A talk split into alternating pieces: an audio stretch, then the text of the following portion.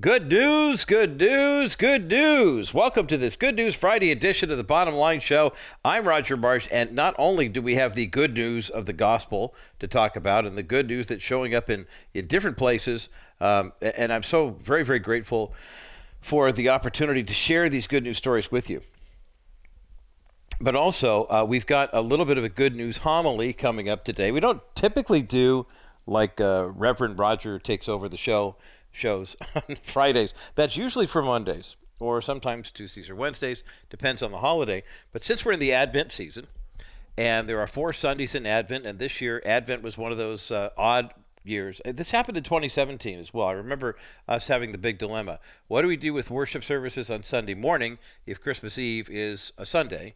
And then you've got Christmas uh, in the evening. I, I know some of the churches I've seen are doing a worship service like at 9 in the morning and then they're doing christmas eve at 11 1 and 3 or noon 2 and 4 I mean, trust me when the years that i was serving as interim pastor at the aliso viejo campus at lutheran church of the cross here in southern california this was a big uh, source of discussion as we looked at, okay, we have a new pastor. We had the existing pastor had been there for about 10, 15 years.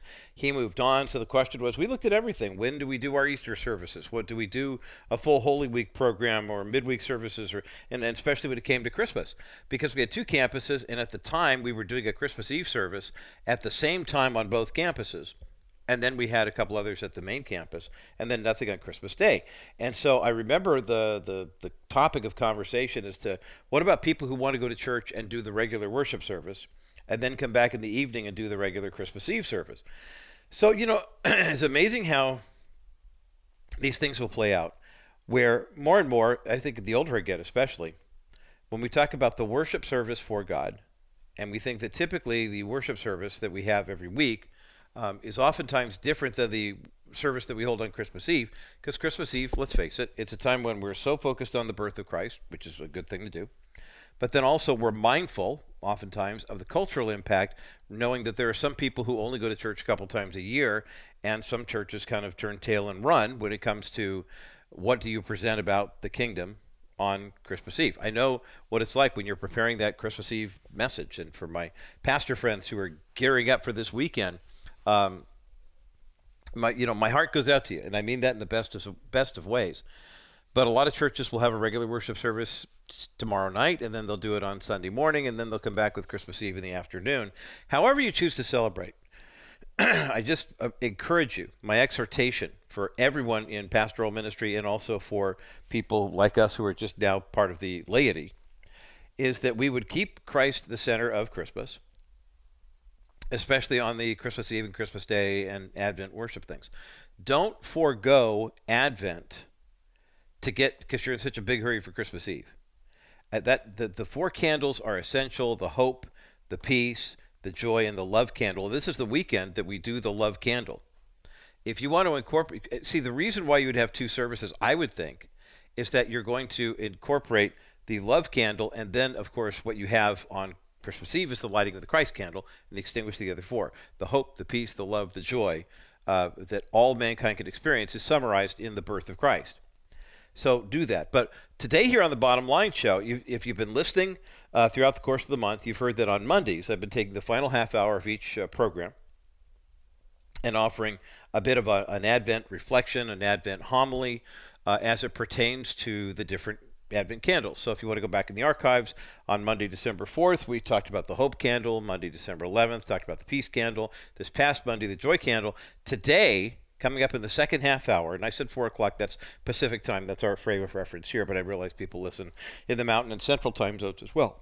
That, that, that final half hour of the Bottom Line Show today is my reflection, if you will, on this Sunday's Advent homily because then on Monday, Christmas Day, we have a special program set up for you that includes uh, my homily for Christmas. And I'll give you a little tip. Coming up in hour number two, the bottom line show today, when we talk about the love candle, we're going to talk about the birth of Christ from the perspective of Joseph and the vision he had where the angel Gabriel came to him in a dream.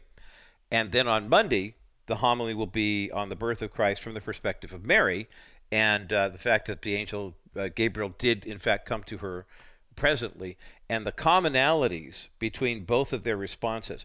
Oftentimes, I think our culture is so looking for any kind of validation for whatever kind of ideologies they have. You know, and, and really, this is where it comes down to it. I mean, when God, we talk about motives, we talk about intentions a lot, and they're not always the same.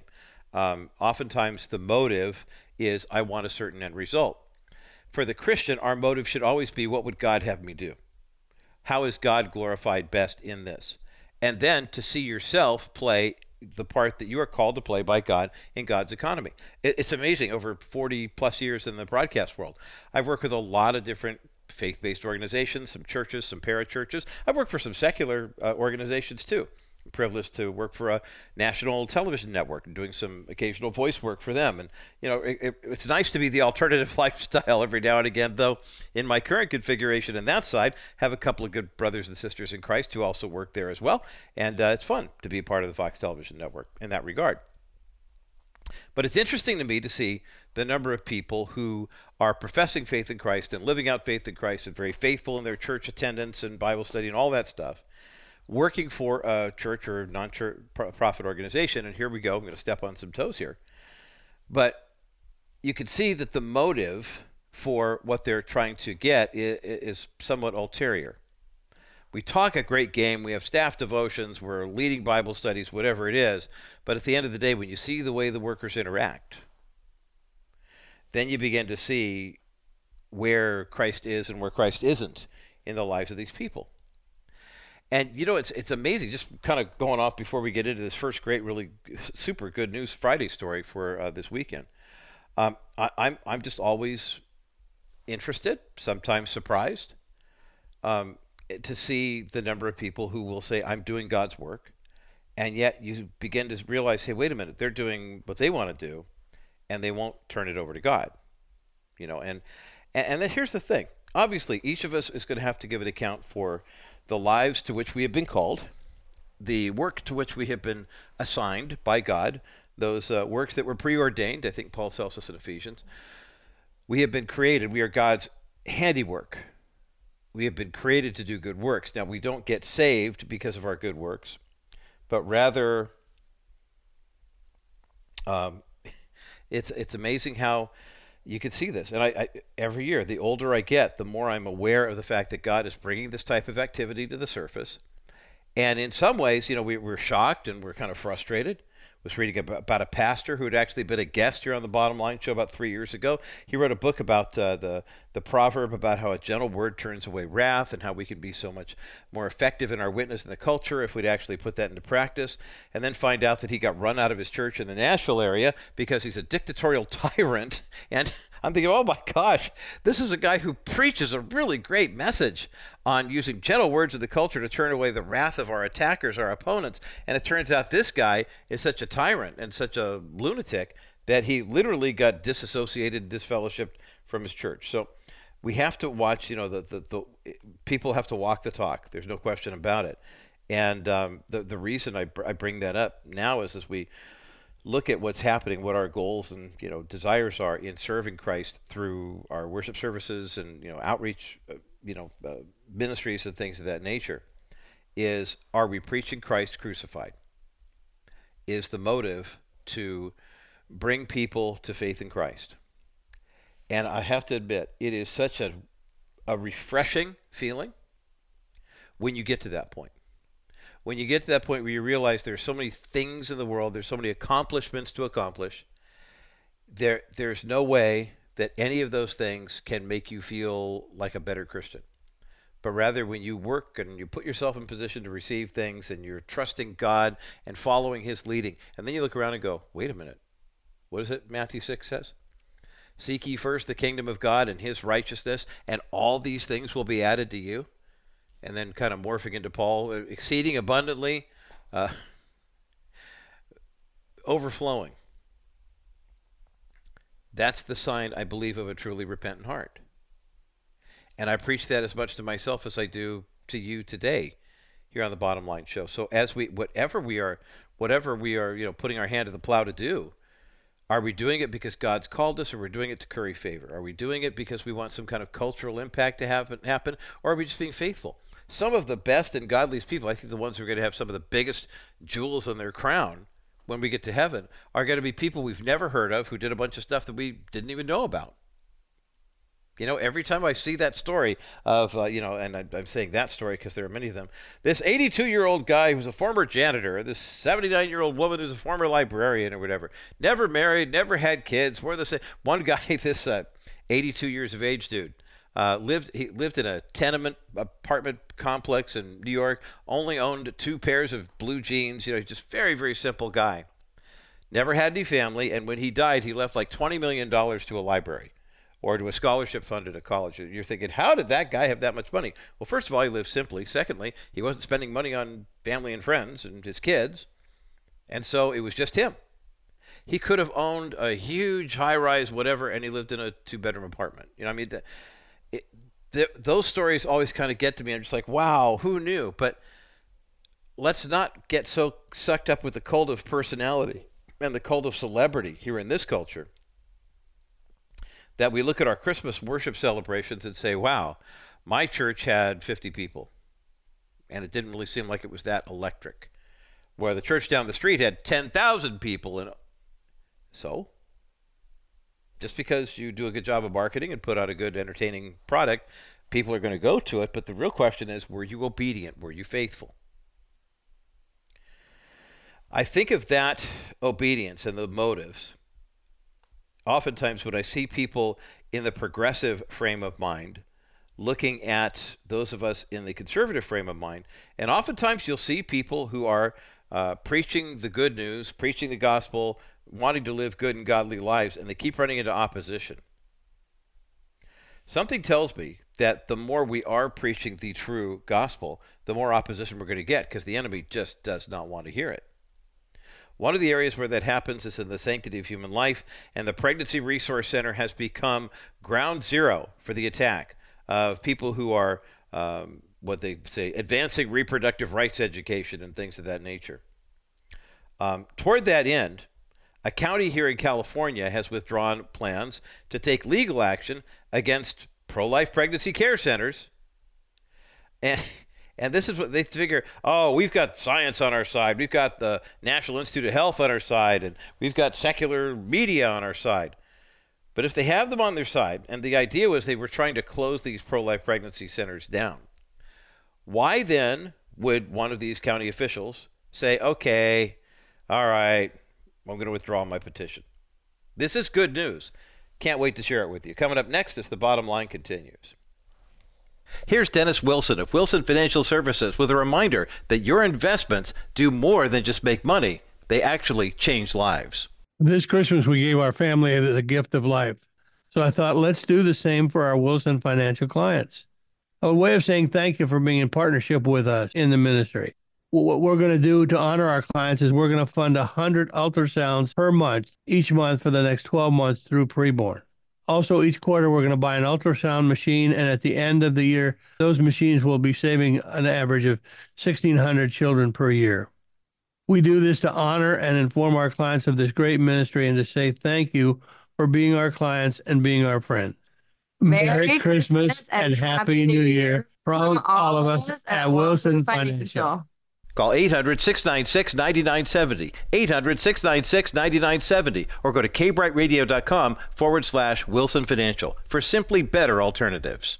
Welcome back to this Good News Friday edition of the Bottom Line Show. I'm Roger Marsh, and good news when the vice chair of the San Diego County Board of Supervisors announced that she has withdrawn a proposal that basically could have set the tone for closing every pregnancy resource center in the state of California. Now, pregnancy resource centers are like preborn, right? The preborn clinics, you go to the clinic. if you go to an abortion clinic, here's what they're going to do. They'll take an ultrasound to find out how far along you are and to give guidance to the abortionist, but you'll never see it.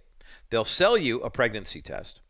They'll want to sell you birth control. Heck, they'll sell you cross sex reassignment hormones if you want, because that has a lot to do with Planned Parenthood, right? But then when it comes down to your pregnancy, they'll tell you how far along or how far you think they think you want to be along. And then they'll ask you, when would you like to schedule your abortion? Do you want surgical or medical? The pills are a lot easier. You can do them at home, et cetera, et cetera. Only once in a great while will they even mention the A word, and that's adoption. Pregnancy resource centers, on the other hand, are staffed by licensed personnel who are in many cases volunteering their time. Free pregnancy test, free ultrasound images, and then a free consultation. Here are your options. Option number one, of course, is you're a parent. Option number two, of course, in places like the People's Republic of California and Colorado, is to abort the child. But option number three, which is a fantastic one that more women don't hear about, is adoption. The left has decided that all they have to do is say these pregnancy resource centers, these crisis pregnancy centers, they're not licensed by the state. They don't have a full time MD on board. Now, here's the lie of that, by the way, before we go any further. More and more states are having to close their abortion clinics or go to referral services with pills because they can't find abortionists like MDs to actually administer the abortion medication or do the surgery. And yet they'll talk about how fraudulent these crisis pregnancy centers are. They're not licensed. They don't have. There are more real doctors and nurses and nurse practitioners and licensed vocational nurses and certified nursing assistants volunteering their time at pregnancy resource centers than there are licensed medical anybody working at a place like Planned Parenthood. Remember the testimony of Abby Johnson when she was working at the Planned Parenthood in Bryan, Texas, she was the director of the clinic at one point, and they had her assisting on abortions. You know how much medical training Abby Johnson had for that? None. But there she was. She'll be the first to tell you this is crazy. The San Diego County Board of Supervisors was facing a, a proposal called, and this is a long proposal, Advancing Reproductive Rights Education and Pursuing Litigation to Shut Down Fake and Fraudulent Crisis Pregnancy Centers.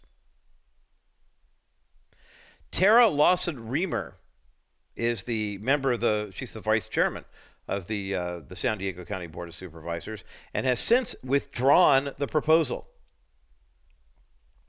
The reason that they withdrew the proposal, and this is something last month she said, I want to do this. We want to sue pregnancy resource centers. Uh, there are 16 centers in San Diego County alone, and once this became law, it would have spread all throughout all 58 counties in California. Uh, according to an interview she gave with uh, San Diego's KPBS, quote, these are fake centers pretending to offer reproductive health care advice to women. They lure unsuspecting women into their doors with misleading information. Women who are looking for medical advice, looking for medical help. She alleged that pro life centers were, quote, doing a lot of advertising online so that, quote, when women Google pregnancy help or questions, abortion, prenatal care, these centers are coming up in their search engines. Um, according to Carolyn Cool, who's the executive director of the Hope Clinic for Women in Fallbrook, uh, she took issue with the supervisor's claims and said that her assessment of the pro life centers was inaccurate. Now, that's a factual statement. Quote, if the board really wanted to aid women in unsupported pregnancies, they would be promoting pregnancy centers, not trying to shut us down. It's a travesty that they are directly targeting centers whose mission is to aid women at no cost solely because they are pro abortion and we are not. Uh, Dean Broyles, who's the president and chief counsel of the National Center for Law and Policy, sent a complaint letter to the supervisors denouncing the proposal as Orwellian. Lawson Remer's proposal seeks to establish a government pro abortion orthodoxy and a monopoly in San Diego County. They target, destroy, and eradicate pro life pregnancy care centers who dissent from or diverge from her personal pro abortion beliefs. That's not the American way.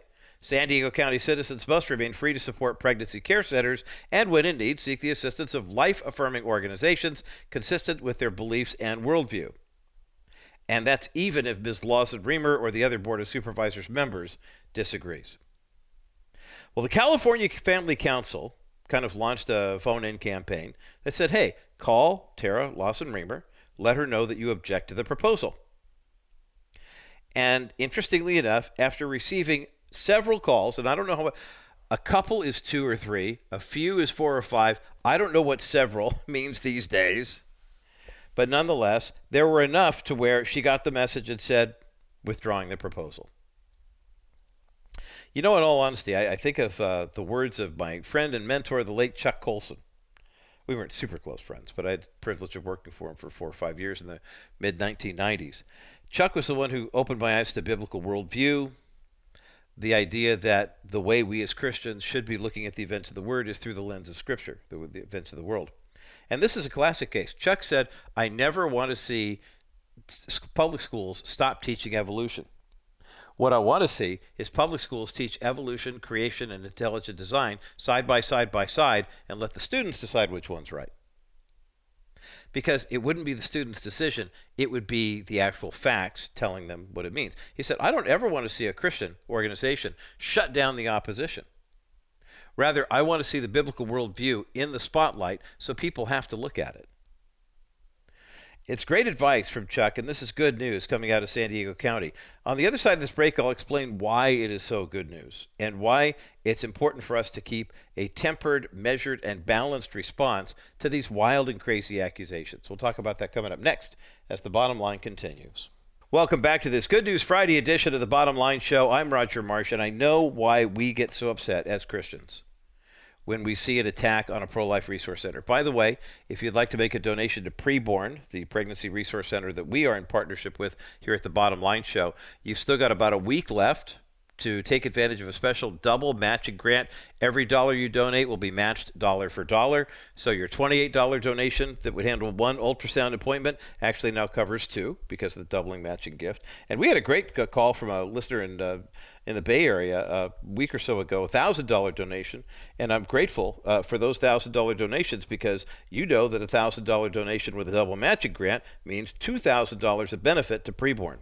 Uh, go to kbrightradio.com or rogermarsh.com, crawfordmediagroup.net. Those are all places where you will find the banner for preborn, and I encourage you to uh, check that out even today.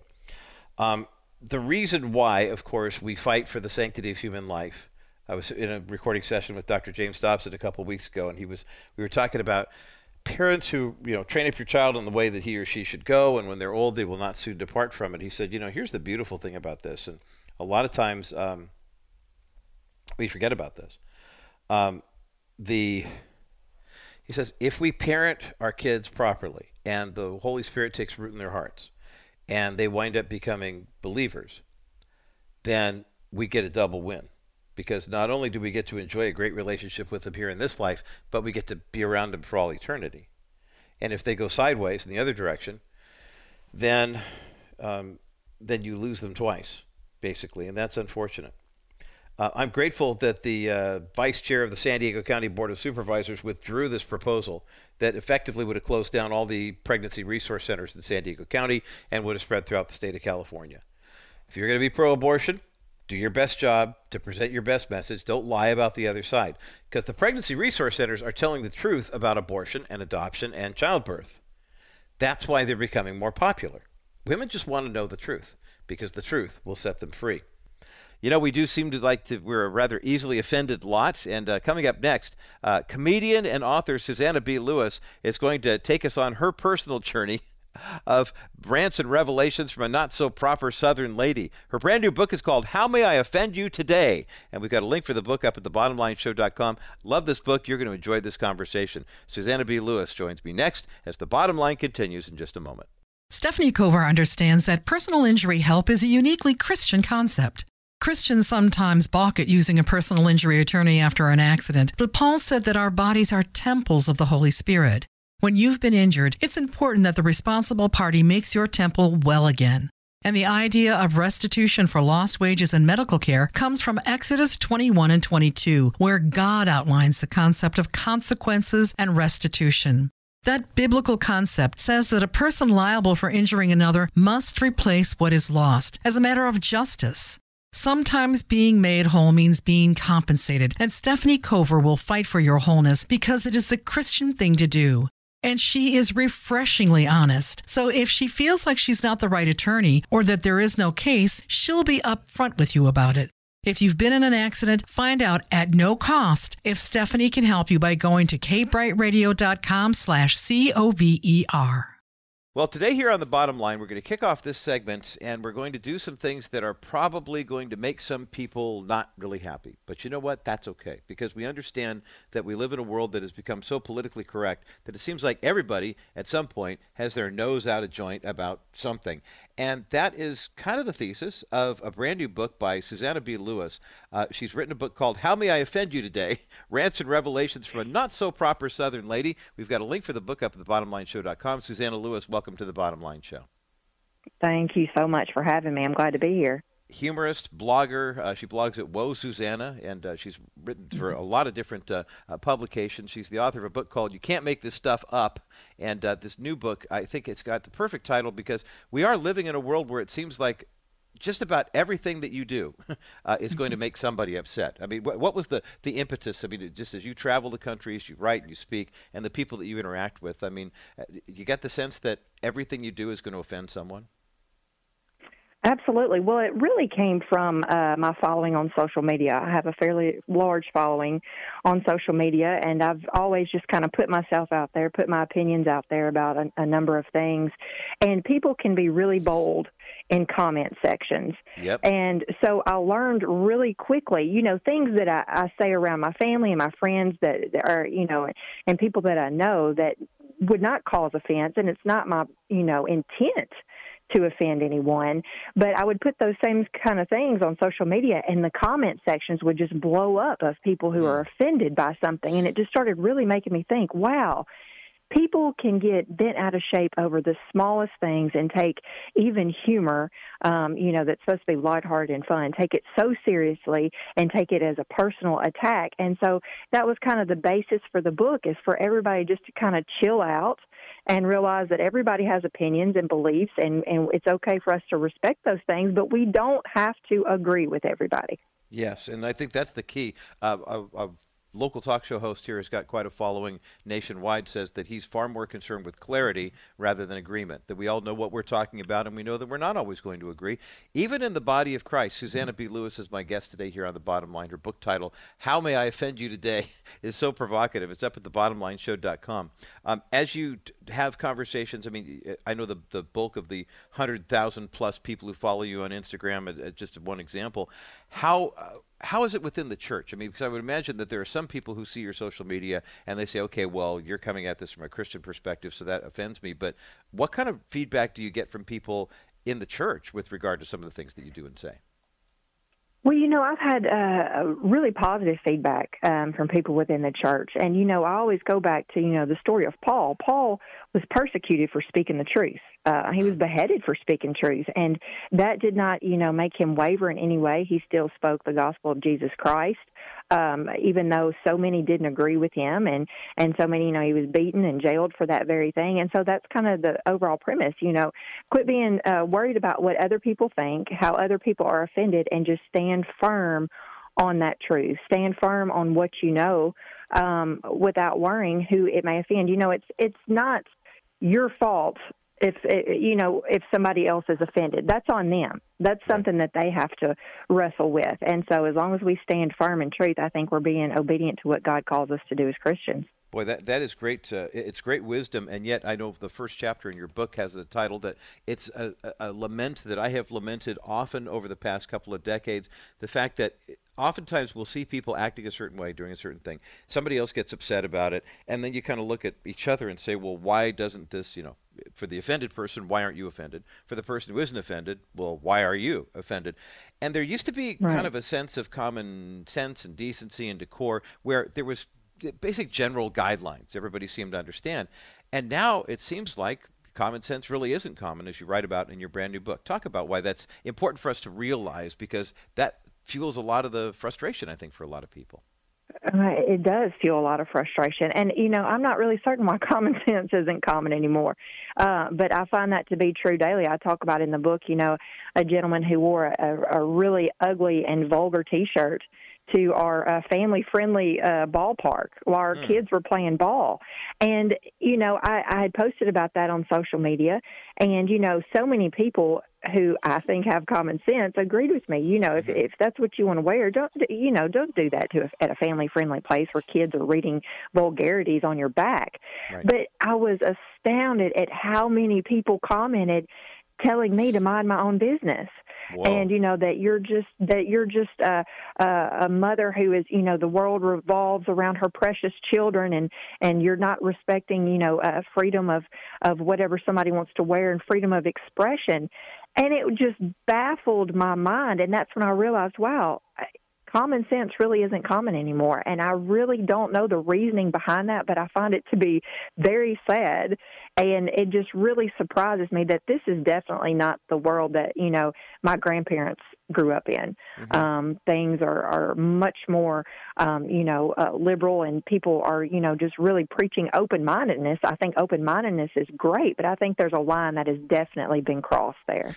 I'm talking with Susannah B. Lewis today here on the bottom line. Her book is called How May I Offend You Today? Rants and Revelations from a Not So Proper Southern Lady. We have a link for the book up at thebottomlineshow.com as well as links for all of her social media. There's a scene in the Chronicles of Narnia, I believe it's in Lion Witch in the Wardrobe, where the kids are at the train depot and uh, two younger mm-hmm. boys are gotten into a scuffle, and one of the older boys comes by and uh, you know tries to break it up, and I think an adult comes in and intervenes and looks at both of them and says, "Act your age." I love that right. scene. Absolutely love that scene because wasn't there a time we talk about common sense when we understood that there were seasons of life and by age three you should be doing this and six and whatever like that uh, one of your chapter titles i love act your age not your shoe size um, talk about that because i guess for me that means i'm terminally stuck in middle school but but talk about how that kind of fuels a lot of where a lot of people are is the, the idea that this kind of terminal youth movement really is making culture tougher, and it's tougher for us as Christians to speak truth to power in a situation like that. Um, absolutely, I think so. You know, in the book I reference about especially women, and I know it. I know it applies to men as well who who act, you know, very immature at times. But I think really it's a it's an issue for women. Um, you know, I have a daughter who's a freshman in high school, mm. and uh, uh, some of the stories that she comes home uh, with are just incredibly petty and immature stories of you know cat fights and arguments and jealousy between younger kids. And you kind of expect that in adolescence as kids are growing and trying to figure things out and aren't you know, spiritually or mentally mature yet. But I, I talk in the book about how I see that so much among among women, and hmm. and uh, you know, I've, I'm guilty of it. I'm guilty of sitting on the bleachers at a ball game, gossiping about things that I have no idea about, or placing judgment on people based on hearsay. And so, you know, it's really just opened my eyes that that so many adults are, excuse me, are still acting like they're in grade school Mm-hmm. And I think it's something that we have to be aware of, and we have to kind of, you know, go to the Lord with that and say, Lord, convict me of my wrongs. Um, uh, place that conviction upon me that I do act like a mature, mature, and especially for Christians to act mature. You know, the Bible talks about meat and milk, and at some point we got to get off the milk spiritually and get onto meat. Yes. And so I think that's a, an important thing for us to think about and to reflect on and pray about. You know, it's it, it, I'm sure you get a lot of feedback from women, and not all of it is positive when you bring up an issue like that. Because I, having yeah. worked in youth ministry for many years, and uh, and now in pastoral ministry as well, I've noticed that trend. I mean, you know, it's it's bad enough when the guys want to be, you know, dads want to be all bros with their sons and everything, instead of showing them what mo- yeah. modern masculinity really should be about but to see the moms, you know, kind of almost in competition with their daughters, and, and instead of saying, "Wait, I'm supposed to show you a godly uh, role model, be a godly role model for you." Talk about uh, expand upon that because you, you had a reaction when I when I said the moms in competition with daughters instead of actually leading them into adulthood.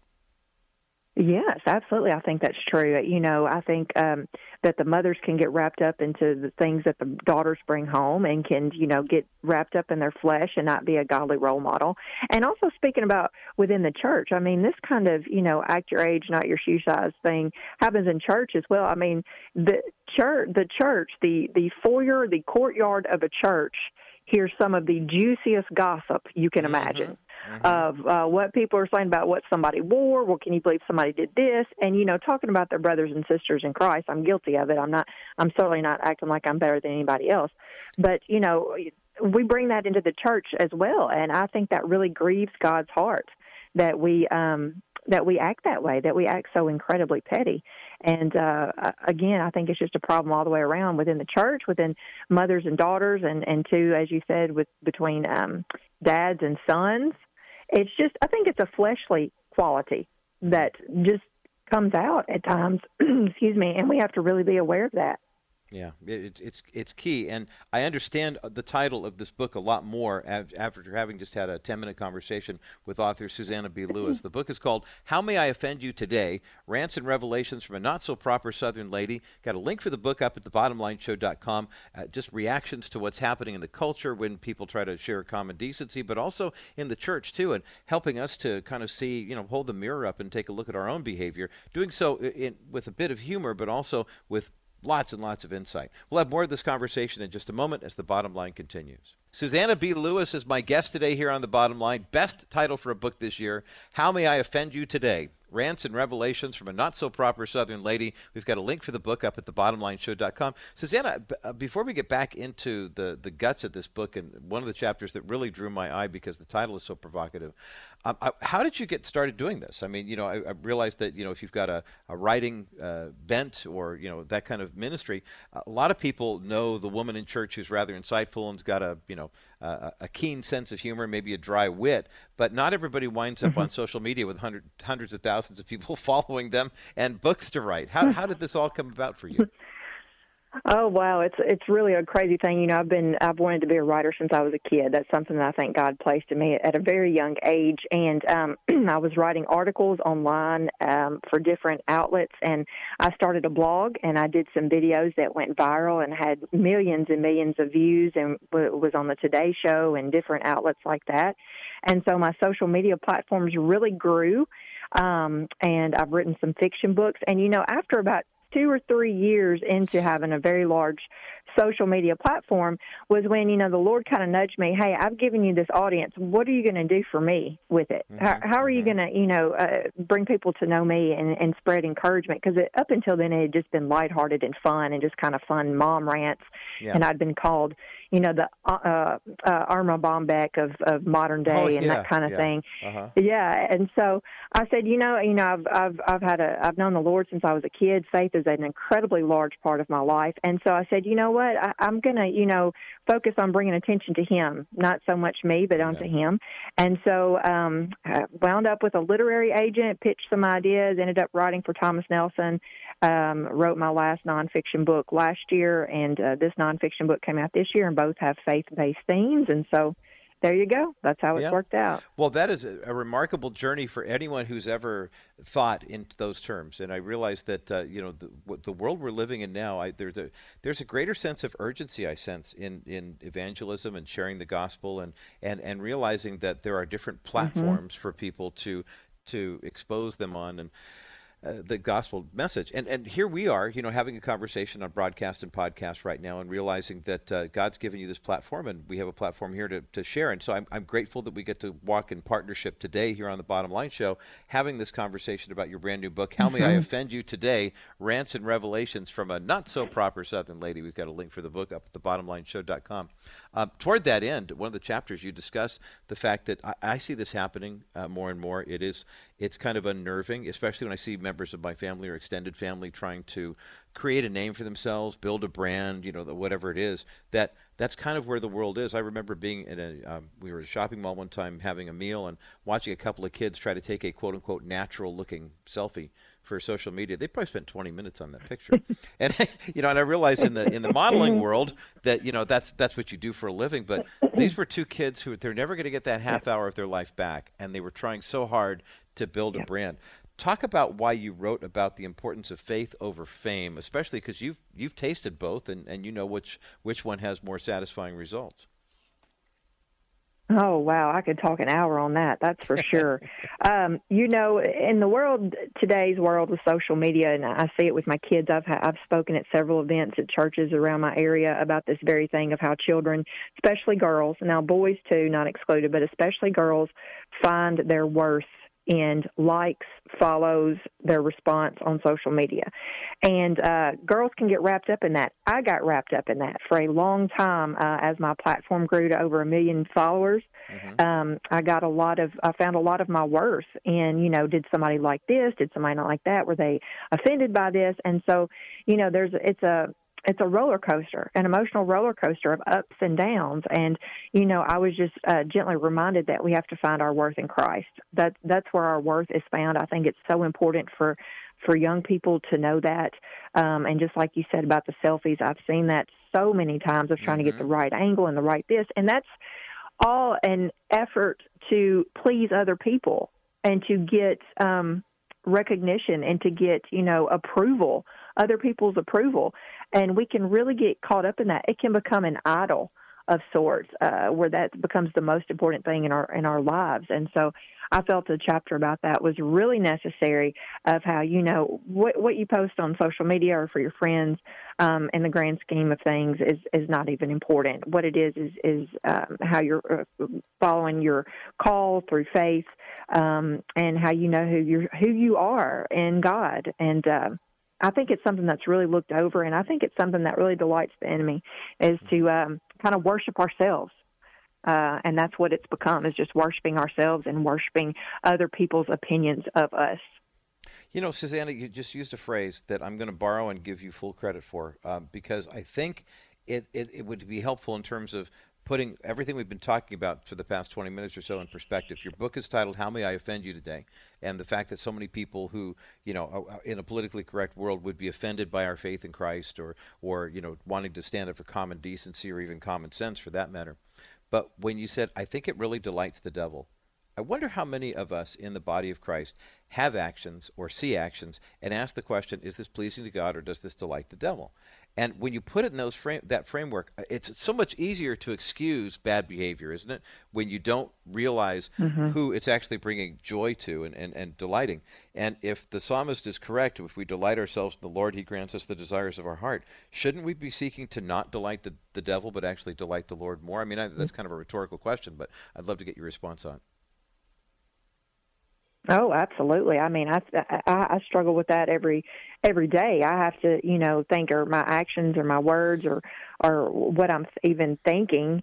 Um, who is that pleasing? Is it pleasing God or the enemy? Who, who is it pleasing? And it, it's astounding how many times you know I get wrapped up in my flesh and I find out you know that I'm just really tickling tickling the devil you know he's really pleased with me but the lord is not. And um it's really a, a, a place i thank god for conviction. I thank yes. the lord for conviction and Amen. for um for nudging me to repent and to turn away from things because i'm filthy as i can be. But uh i think you're right. If we all kind of look at things of how we talk about others and how we view others you know is that delighting? Who is it delighting? Who yeah. who, who is your master um, that's a question that we often forget to ask ourselves. Yeah, and in the politically correct world, your your title, "How May I Offend You Today," is really kind of tongue in cheek at the, "Hey, look, if I'm living right and the world is kind of going darker, of course I'm going to offend somebody." The question is, who am I offending, yes. and uh, who am I delighting? Uh, we've got a couple minutes left in our conversation with author Susannah B. Lewis today here on the Bottom Line about her book, "How May I Offend You Today."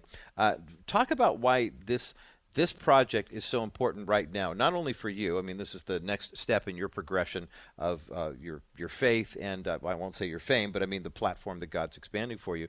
But also, sure. you know, just in terms of culturally, you know, I mean, this is the type of thing where you you know people, I know people who are at odds with the church or with Christianity because they feel so offended by the way Christians present themselves, and sometimes that criticism is warranted. Um, what is your hope for this project? Why do you think this project is so important for right now?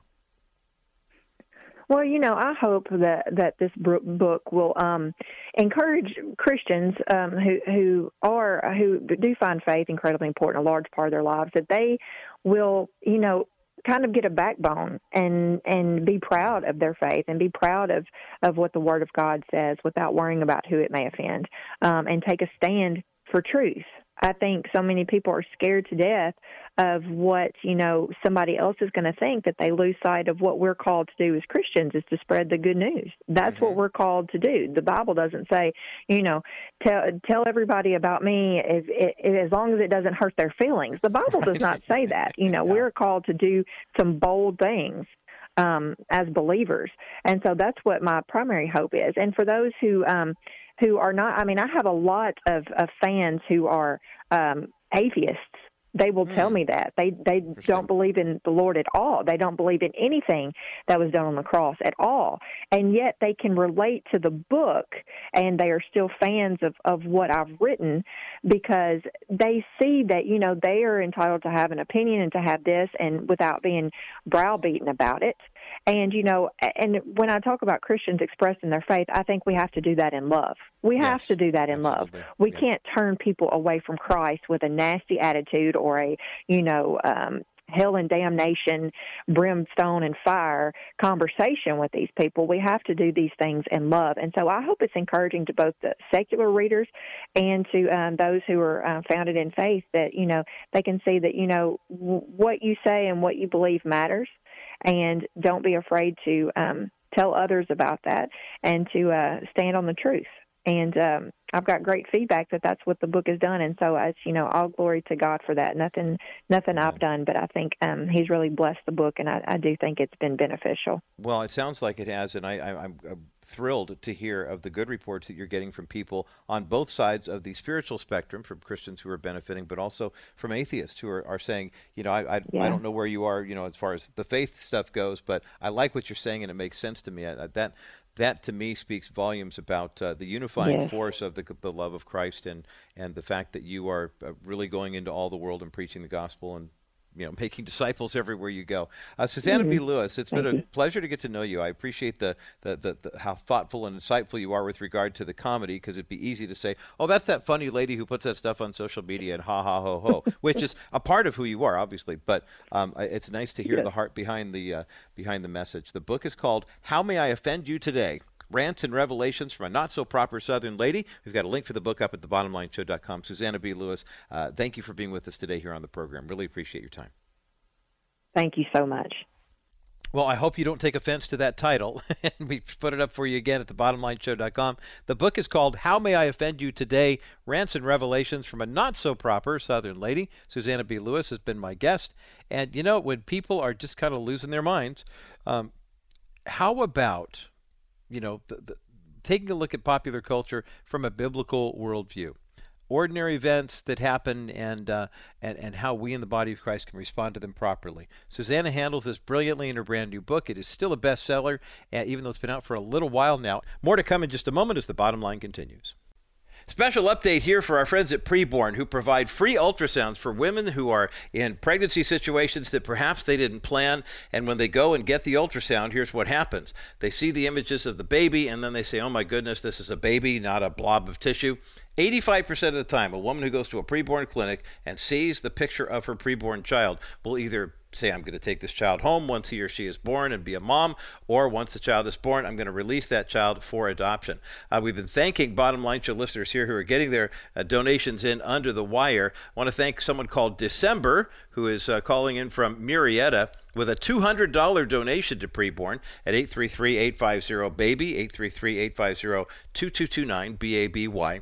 And the good news is December's gift is doubled thanks to a special matching grant from Preborn that is in place through the month of December. 833-850-BABY is the number to call to give a gift online to Preborn or go online. Hit the Preborn banner at kbrightradio.com or rogermarsh.com.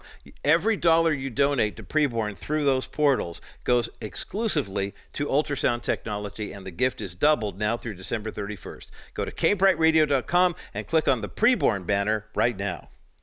My thanks again to Susannah B. Lewis, the uh, author of the brand new book, How May I Offend You Today? Rants and Revelations from a Not So Proper Southern Lady. We've got a link for the book up at thebottomlineshow.com.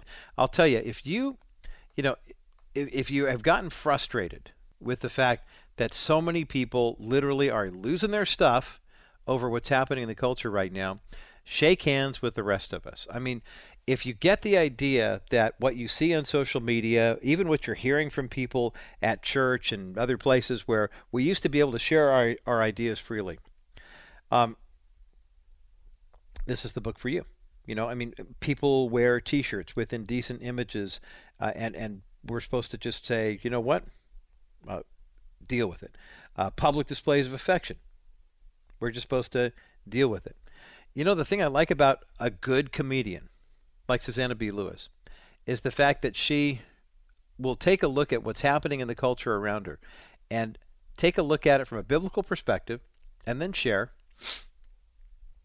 the kind of uh, wit and wisdom and insight that really helps us to see the problem for what it is, but then also see what the solutions are as well. And as Christians, may I submit to you that one of the best things that we can do for ourselves and also for our witness is to not take ourselves too seriously, but to understand the why behind the what. If you see something that is offensive to you, and there's plenty of stuff in this culture that is offensive to me as a Christian, my question is okay, why are, is that person doing this? You know, is it just to get attention? I, I saw an interview with a well-known uh, artist from the 70s and 80s was talking about a stunt they did on television years ago that everybody thought was so controversial. And when they asked the lead singer why the group did that, he said, quite frankly, we just wanted people to remember us. There is so much happening in the world right now where it's like a, a, a an attention-starved child, or quite frankly, our beef poo. Jax is the sweetest looking dog but he demands attention. Love me, play with me, throw the toy, give me food. I need all this stuff. He's not that kind of animal that comes up to you and says, "How you doing, man? Can I just sit in your lap and make you feel better?" But if you look at this from a biblical perspective, there's a culture of hurting people who are doing all sorts of outlandish things to try to get your attention. And in Susannah B. Lewis's book, How May I Offend You Today, we see these actions for what they are and we also get the opportunity to have a Christian response to them. The reason why 600 plus people have rated this book five stars or better on Amazon, and that's the bottom line. For our KCBC audience, enjoy the rest of your day. Rabbi Schneider coming up next. For those who remain on the network, an Advent homily on the love candle, the fourth candle that will be lit this Sunday, or this weekend, I should say, in your local church services. I'll bring that to you coming up next as the bottom line continues. Good news, good news, good news. Welcome to this Good News Friday edition of the Bottom Line Show, or welcome back to this Good News Friday edition of the Bottom Line Show. I'm Roger Marsh, and uh, we are heading toward Christmas full steam ahead. And I'm so grateful that we've had the opportunity during this Advent season to share some time with each other to talk about the you know the, the, good news of the gospel the advent coming from the latin word adventus which literally means appearing um, the, the fact that we celebrate the birth of Christ, which is the appearing of the long prophesied Messiah, going back 700 years before the birth of Christ to Isaiah, and then seeing the Christ child being born. And then, of course, the second advent, which will be the Lord's return. And I, I don't know about you, but in the past couple of years, it has become very, very apparent to me that the Lord's return is imminent. I mean, obviously, no one knows the day or the hour, and it might be five, ten years before it actually happens, or it might be tomorrow, it might be this afternoon, it might be during this segment. And it's nice to be living in a time when we can not only talk about this, but also experience this. To have that sense of wonder, you know, where you don't get. I know that the events of the day can be a little more cumbersome and a little more burdensome sometimes just because it seems like we're doing a ton of things.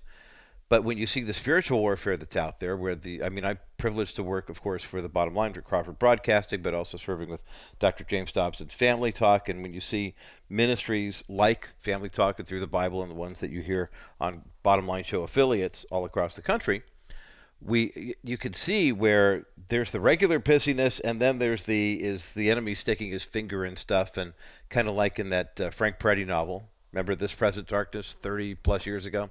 How the enemies with the, the, the minions of Satan would literally sit on the shoulders of Christians and stick their fingers inside their minds just to mess up their brains. I mean, you could see where that happens. And at the end of the day, a lot more people are kind of being run down and wiped out and burning out. And, and so I, I encourage you to stand strong in your faith, to be strong in your faith, especially during this time of year that can be very busy. It can be a challenging time.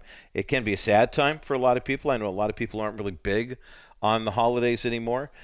And as more and more people are celebrating a more secularized Christmas holiday rather than the one that celebrates the birth of Christ, you know, we have a couple of options. I was reading a social media clip the other day that said, uh, you know, oftentimes what we in the body of Christ have done in the States, the Western kind of version of Christianity, has been to find people who aren't living a Christian life and then shame them for not doing it. And years ago, probably 25 years ago, the church I was attending at the time did a little thing during the uh, during Holy Week, where on Good Friday, rather than having the pastor preach a sermon, Thursday was the big day because of uh, the Last Supper, uh, Jesus in the garden going before Pilate. By the time you came to evening service on Friday, basically what the idea was was to ruminate on the final seven words of Christ on the cross and then to kind of leave the sanctuary in darkness as if we were part of that early church that had been followers of Jesus. He had been crucified, and now we were sitting here going, now what? You know, what do we do? And I remember uh, uh over the course of many years, you know, people figured out I know how to give a presentation. I don't mind talking because we would leave it up to the laity. The pastors would kind of take the day off and, and they would just kind of oversee the service. But each of the seven homilists, if you will, who would give their little homilies, would take one of the seven last words of Jesus. And I remember the time I drew the straw because I was I was always the hey you know let if somebody has a something that you really really want to do that's great I'll take whatever's left over. Uh, then it became uh, well I did this one last year I'll want to do another one this year and had a privilege to put that together. Actually I'm thinking of possibly publishing that.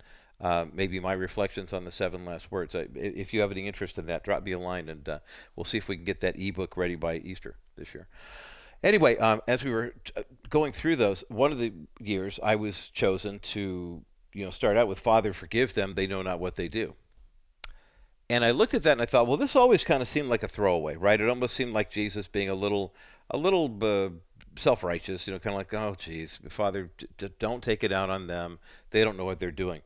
Especially when you consider how many people had been in the crowd a couple days earlier singing Hosanna, Hosanna, blessed is he who comes in the name of the Lord and then now you find that some of these same people were saying, crucify him, crucify him.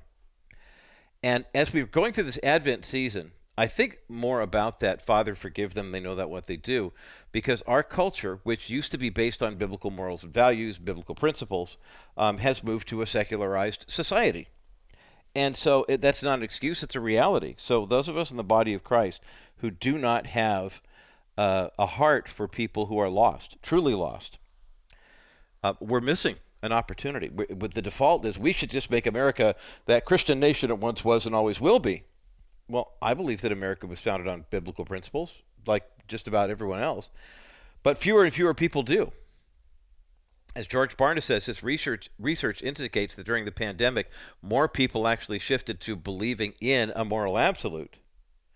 But the moral absolute was them, their own standard. You hear people saying, "My truth, your truth," that type of thing. The progressives love that. They don't want moral absolutes. They want this to be this never ending amalgamation of thoughts and feelings and virtue signaling and things like that. We trust that there is a yes, no, right, wrong, black, white version of the way life is lived. And yet you see a lot of people now leaving the church saying, well, I was taught that this is the way it was, but then a friend of mine was gay or my parents got divorced or, you know, whatever. And I didn't, the Bible didn't have any answers for me maybe the Bible didn't, but chances are it wasn't that the Bible was wrong, but that the church you were part of basically was saying things like they used to say to young kids. You know, you're in middle school or high school, you're engaged in sexual activity, and they'd say, stop fornicating, and then you can come back to church. Stop taking drugs and then you can come back to church. Oh, you think you might be gay? Well, go get straight with God first and then you can come back to church. And a lot of people left the church going, What in the heck is that? And to be honest with you, when I hear about those types of stories, I'm the same way. I'm like, What, what are you talking about?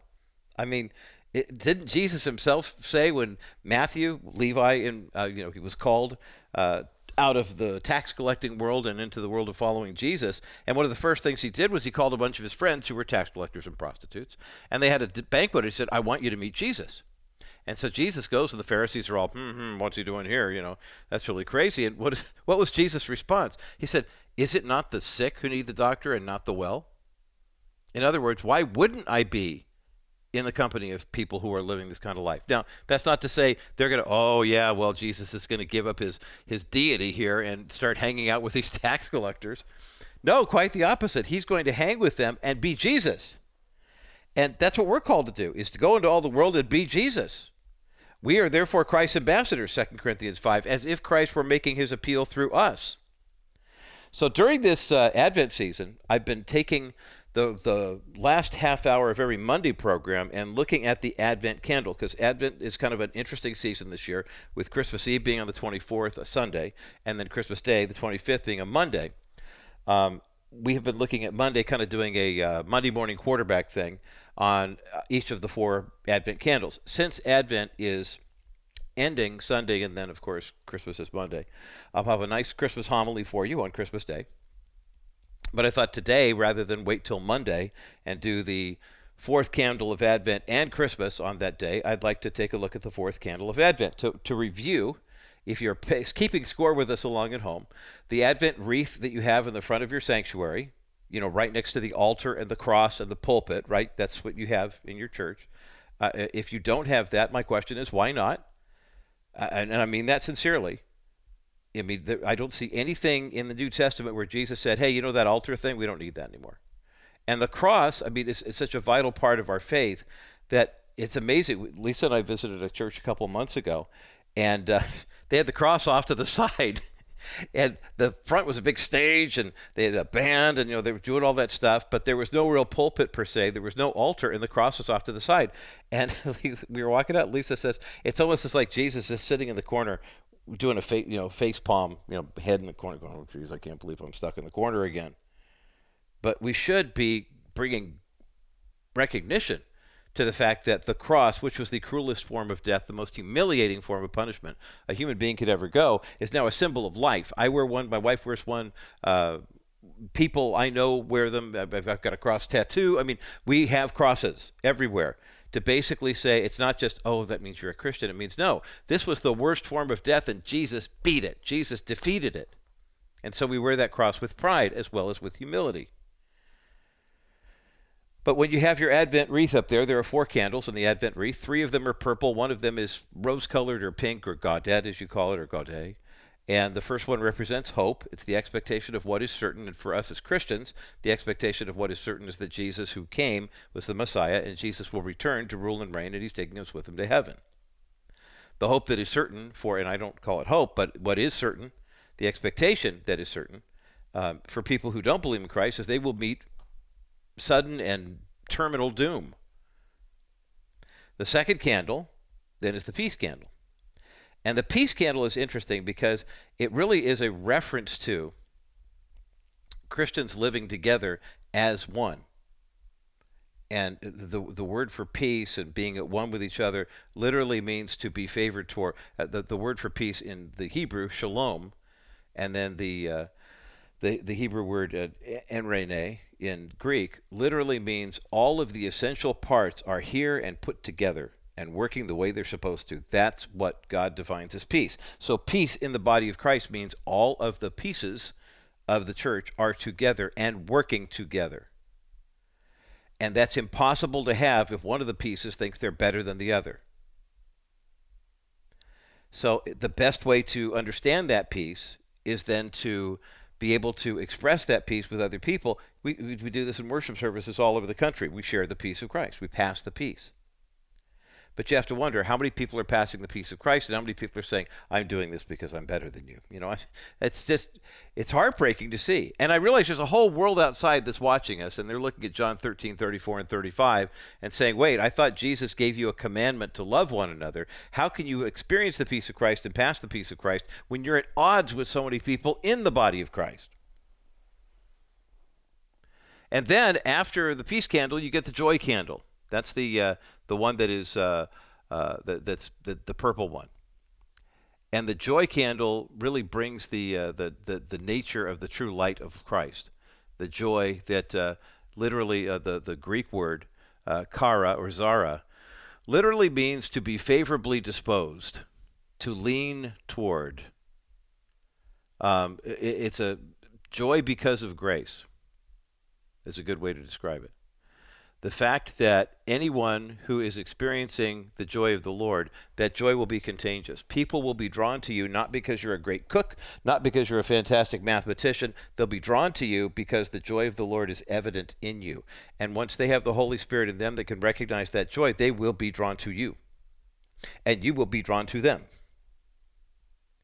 And that's what, in the same way, we are drawn to Christ because of the power of the Holy Spirit. We see that joy of the Lord, that we pass that peace onto others because we are conduits of the Holy Spirit and we are agents who can release that Holy Spirit. I've seen that happen a couple times, even just during this Advent season, and things that I've been praying for people, situations, and watching God work. It's amazing. The fourth candle in the uh, in the whole uh, prospect of the uh, Advent candles is the love candle, And as we continue, I want to talk about the four different types of love. I want to talk about the love of Christ shown to us in the form of the birth of Jesus Christ, but also the one great selfless act of love that took place that made the birth of Christ possible. We'll talk about that coming up next as the bottom line continues. Here's Dennis Wilson of Wilson Financial Services with a reminder that your investments do more than just make money, they actually change lives. This Christmas, we gave our family the gift of life. So I thought, let's do the same for our Wilson financial clients. A way of saying thank you for being in partnership with us in the ministry. What we're going to do to honor our clients is we're going to fund 100 ultrasounds per month, each month for the next 12 months through preborn. Also, each quarter, we're going to buy an ultrasound machine, and at the end of the year, those machines will be saving an average of 1,600 children per year. We do this to honor and inform our clients of this great ministry and to say thank you for being our clients and being our friends. Merry, Merry Christmas, Christmas, and Happy New Year from all of us at Wilson Financial. Call 800 696 9970, 800 696 9970, or go to kbrightradio.com forward slash Wilson Financial for simply better alternatives. Welcome back to this Good News Friday edition of the Bottom Line Show. I'm Roger Marsh. We're sharing the good news of the birth of Christ today. Of course, Monday is Christmas Day, Sunday is the fourth Sunday of Advent. And for those who've been following along, if you have a chance to listen on Mondays, the final half hour of each Monday program in the month of December, I've been focusing on one of the different Advent candles. On Monday, the 4th of December, we looked at the hope. Uh, on Monday, the 11th, we did the peace. This past Monday, the 18th, we did the joy. And then today, uh, we're going to talk about uh, love. And the reason is because on Monday, the 25th, it's Christmas Day, and I'll do a special Christmas homily that day instead. So, um, hope you're enjoying this part of the good news of the gospel, because the good news is that God so loved the world that he gave his only begotten Son, that whosoever should believe in him would not perish, but have everlasting life. God did not send his Son into the world to condemn the world, but that the world might be saved through him. God's love compelled Jesus to be born, to go to the cross to pay the penalty for our sin, to wipe it clean and pay the penalty for it, and then to send to heaven, to send the Holy Spirit to comfort and counsel us so that we might become the children of God. Now, we've seen, and I'm going to talk a little bit more about Mary's perspective on this uh, in our homily on Christmas Day. But remember that there's one key piece of the puzzle here that has to work. The angel Gabriel comes to Mary, and we see this whole, uh, you know, Mary's Magnificat in Luke chapter 1. But in Matthew chapter 1, where we're focusing more on the lineage of Christ from Joseph's perspective, that's where Matthew includes the encounter with the angel, same angel, it's Gabriel, only from Joseph's perspective. Here's verse 18 and following.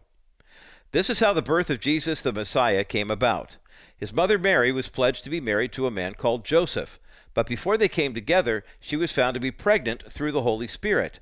Because Joseph, her husband, was faithful to the law and yet did not want to expose her to public disgrace, he had in mind to divorce her quietly.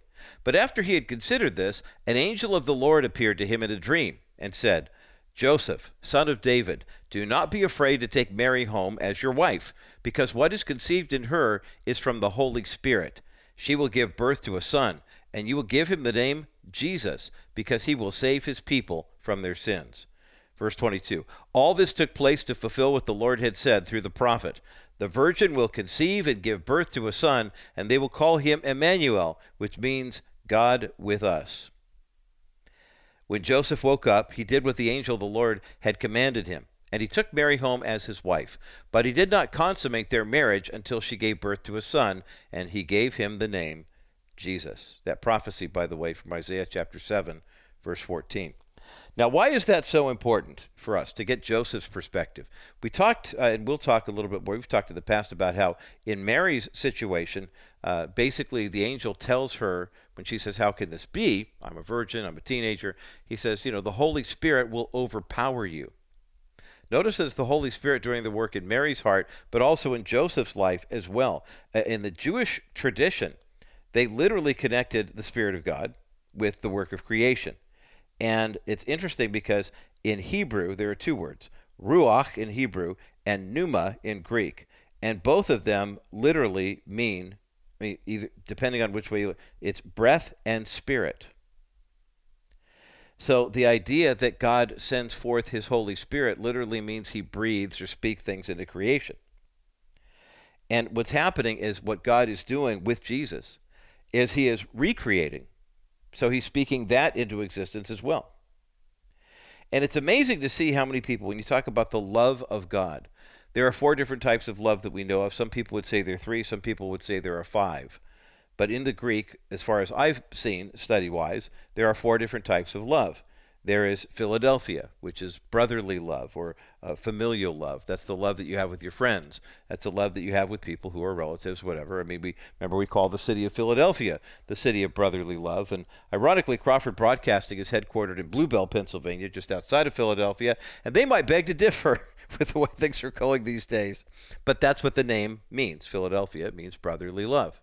There's that. And then, of course, there is eros or erotic love. That is the love between a man and a woman, between a husband and wife, I should more accurately say. And it's interesting to see here in Matthew's gospel how when Jesus, or excuse me, when um, Joseph has the encounter with the angel Gabriel, he has a couple of options here. Now, remember in the Jewish tradition, if you are engaged to be married, that's the second step in the process.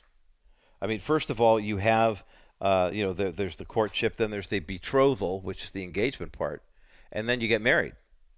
But once you have entered betrothal, you, for all intents and purposes, legally you're married. That people say, well, if he's just her fiance, then why did he, you know, uh, what did he have in mind to divorce her quietly? Because basically that's the only way you could end the, the engagement. So here's the thing about Joseph, and this is a great transitional piece for us as Christians, because you see that Joseph, wanting to be a good Jew, was faithful to the law and it was going to divorce her quietly because that's what you would do. You found out, I mean, uh, it's pretty obvious. If you and your soon to be wife have not had intimate relations and yet she shows up pregnant, then your logical conclusion is, well, some other guy got her pregnant, so therefore that's the end of this marriage. I'm going to end the betrothal. I'm going to divorce her. But Joseph, being a good and compassionate man, said, I'll be faithful to the law. The law says I should divorce you, but I'm not going to do it publicly. He could have taken her into the public square and said, This trollop, you know, and he wasn't going to do that. And so he's thinking to himself, I did the right thing. I did the right thing by the law. I'm doing a kind thing by Mary, and that's all very well and good. So then when Gabriel shows up and says, um, Here's the deal, Joseph, son of David, don't be afraid to take Mary home as your wife. But Gabriel, uh, if I take her home and make her my wife and she's already pregnant, people are going to know they could do the math. That science is settled, right? But the angel says, no, what is conceived in her is from the Holy Spirit. Okay.